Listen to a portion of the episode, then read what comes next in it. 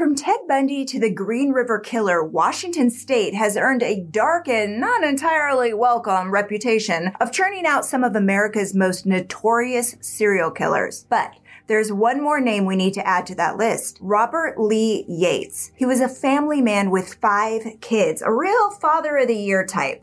The kind of guy that you'd give your house key over to for safekeeping. He was also one of the most depraved individuals to ever roam the streets of Spokane, Washington. But you'd never know it to look at him.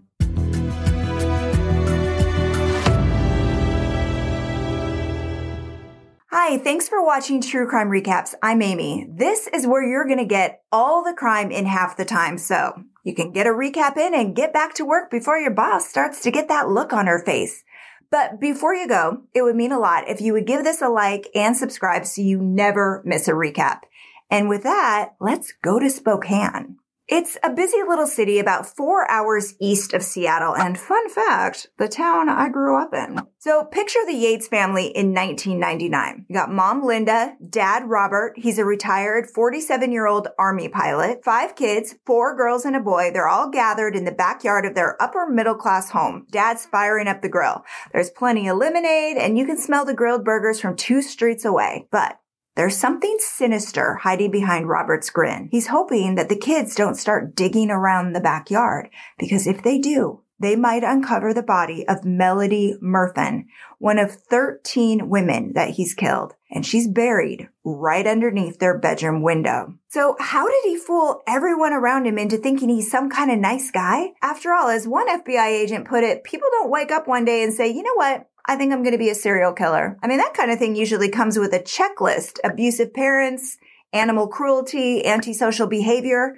But Robert might be the exception, the monster who broke the mold, the guy that did wake up one day and say, yeah, I think I'm going to be a serial killer. He grew up in Oak Harbor, a small city on Whidbey Island off the west coast of Washington state. Now, back then, it was one of the safest places in the state. It still is. These days, people fork over a million bucks or more to call it home. And even as a kid, Robert was too good to be true. As his uncle said, if I raised kids, I'd like them to come up as good as him. He never even used profanity. I mean, you'd think you were talking to a professor. But for all of his good qualities, he was awfully forgettable. Classmates don't remember him, and if they do, it was usually something like, oh yeah, that quiet kid. Well, that was Robert in Oak Harbor. And you know what they say? It's the quiet ones you have to look out for. So after graduation, Robert went pre-med at Walla Walla University. That's a Seventh day Adventist school in Walla Walla, Washington, which is on the other side of the state. It's about two hours south of Spokane. In 1974, he married his second wife, a woman named Linda Brewer. Med school didn't work out, so Linda's father got Robert a job as a prison guard at the Walla Walla State Pen. It's a maximum security prison. Not long after he started working there, two college students were found dead near a popular local swimming hole. Oh, Patrick Oliver and Susan Savage were having a picnic in the woods when Robert, who was 23 at the time, stumbled upon them. He was doing a little target practice nearby, before he decided to shoot humans instead of tin cans. Later, his army buddies would call him patient and methodical, and that is the way he killed. Bullet wounds on their arms show that they tried to defend themselves, but he never stopped firing. He dragged their bodies 30 yards across the river and hid them under an old tire and some brush. But back in 1975, police had no idea why they were killed. Rumors about what happened got crazier by the day. Interpol got involved at one point since Patrick had recently traveled to Europe, and the crime scene evidence was preserved for 25 years, including Pat and Susan's bloody sleeping bags, the bullets, and picnic stuff. Every year, new recruits would comb through the case file just in case they missed something. Robert moved his family out of Walla Walla shortly after the swimming hole killings. He joined the army at 25. Over the next 18 years, he earned himself a dozen medals, two ribbons, and a badge, mostly for being such a nice guy. I mean, even in the army, Robert played the role of good citizen better than anyone else. But by 1996, it was time for a change. He was about a year away from retiring with full benefits when he took a special deal to walk away from the army early with just about half of his normal salary. The mid to late 90s saw an uptick in dead sex workers in Spokane. Rumors swirled about a serial killer on the loose, but nothing was official until 1997 when police found seven bodies between August and December. On August 26, police found 20 year old Heather Hernandez and 16 year old Jennifer Joseph. Jennifer was the third dead sex worker since June of 96 and police pieced together a pattern between her and the others. They'd all have be picked up for sexual favors and then killed shortly after by a gunshot wound to the head.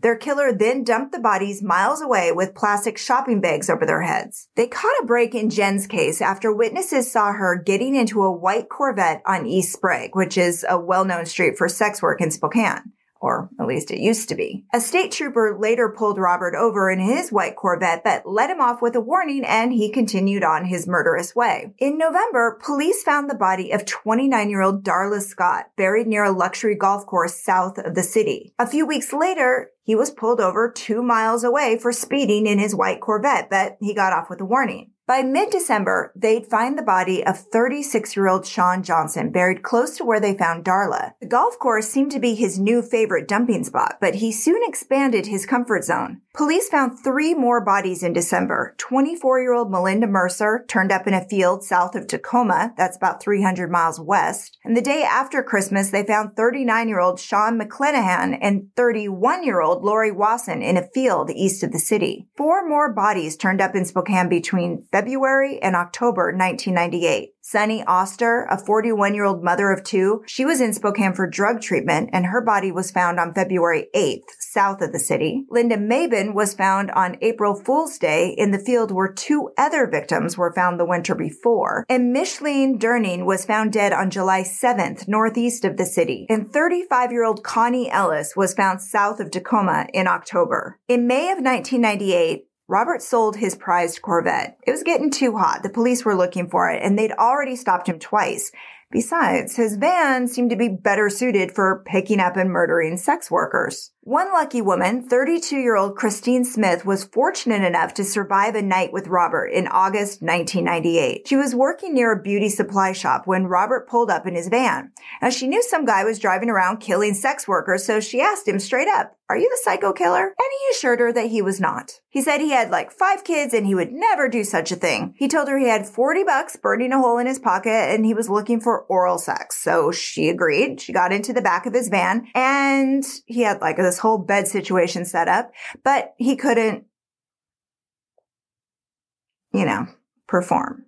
Christine felt something hit her head so hard that she almost passed out. By some miracle, she crawled out the front door and escaped. Doctors stitched her up at the hospital thinking she'd been hit by something or maybe it was a knife wound during a robbery. Well, police began circling Robert in November 1998 after pulling him over again. This time, they found him with the woman of the night in the passenger seat and he said it wasn't what it looked like. She was his friend's daughter. He was only driving her home.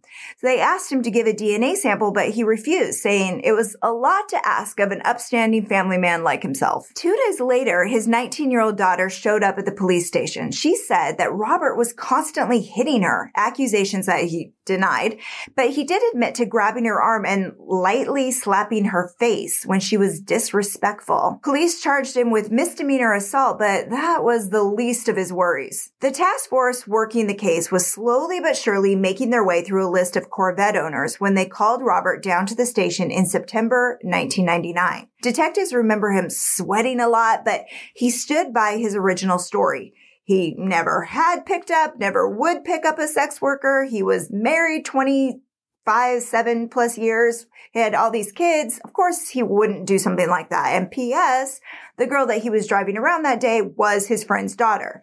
But he couldn't remember this friend's name, which is odd for someone willing to escort their daughter around. So police followed up with the friend's daughter and she said that Robert paid her 20 bucks for oral sex. So he was circling the drain by the year 2000. In January, the task force tracked down his old Corvette and they pulled carpet fibers for testing. They were a match to those found on 16 year old Jennifer Joseph's shoes and a towel left near her body. And when they searched the Corvette again, they found a button from her jacket and they also found her blood on the seat and the seatbelt, which must have been one heck of a surprise for the car's new owner. By mid-April, they had matched his fingerprints to prints found on the plastic bags that he always tied around his victims' heads. And the police later thought that he was doing that not as some kind of weird serial killer thing, but just to like keep the blood contained. They arrested him as he was pulling into work at the Kaiser aluminum factory in his Honda Civic with a bumper sticker that said, why must I be surrounded by frickin' idiots? After he was arrested, they got his DNA. That one swab connected him to the 12 other girls between 1996 and 1998. And meanwhile, his wife took the kids and holed up in a motel to avoid the press. And when they asked, hey, did you know that your husband was a serial killer? She could only shake her head. At worst, she wondered if he was having an affair because she had caught him burning credit card statements. And once she said he came home late with blood in the back of his van, but he told her he was taking a hurt dog to the vet. And I mean, he's such a stand up guy. Why wouldn't she believe him? But you remember the girl that got away, Christine Smith? Well, she came back into the picture when she got into a car accident in March of 2000. While she was getting x rays, her doctors noticed there were bullet fragments lodged in her skull. But Robert didn't hit her that night in 1998. He tried to kill her. The bullet only grazed her head. Doctors removed the fragments and detectives compared them to a 25 caliber bullet found in Robert's van, the same caliber used to kill seven other women, and it was a match. To avoid the death penalty, Robert pled guilty to 11 of the 13 murders. He also drew a map leading police to the body of Melody Murfin, who had been buried all that time under his bedroom window. And his arrest and confession also closed the case on the swimming hole murders from 1975. The German police were like, hey, I think you might be a suspect in about 26 unsolved murders we have from between 1980 and 84 and 88 and 91, which were two of Robert's tours of duty over there. Anywhere he was stationed in the States and other countries, now he's a person of interest in any unsolved murders. In all, 30 different police agencies were looking at him as a suspect. In the end, he was sentenced to 408 years in prison, and he ended up back where he started at the Walla Walla State Prison alongside the Green River Killer, who weirdly police thought originally might have been the man behind Robert's crimes. So those two must have a lot to talk about in the yard.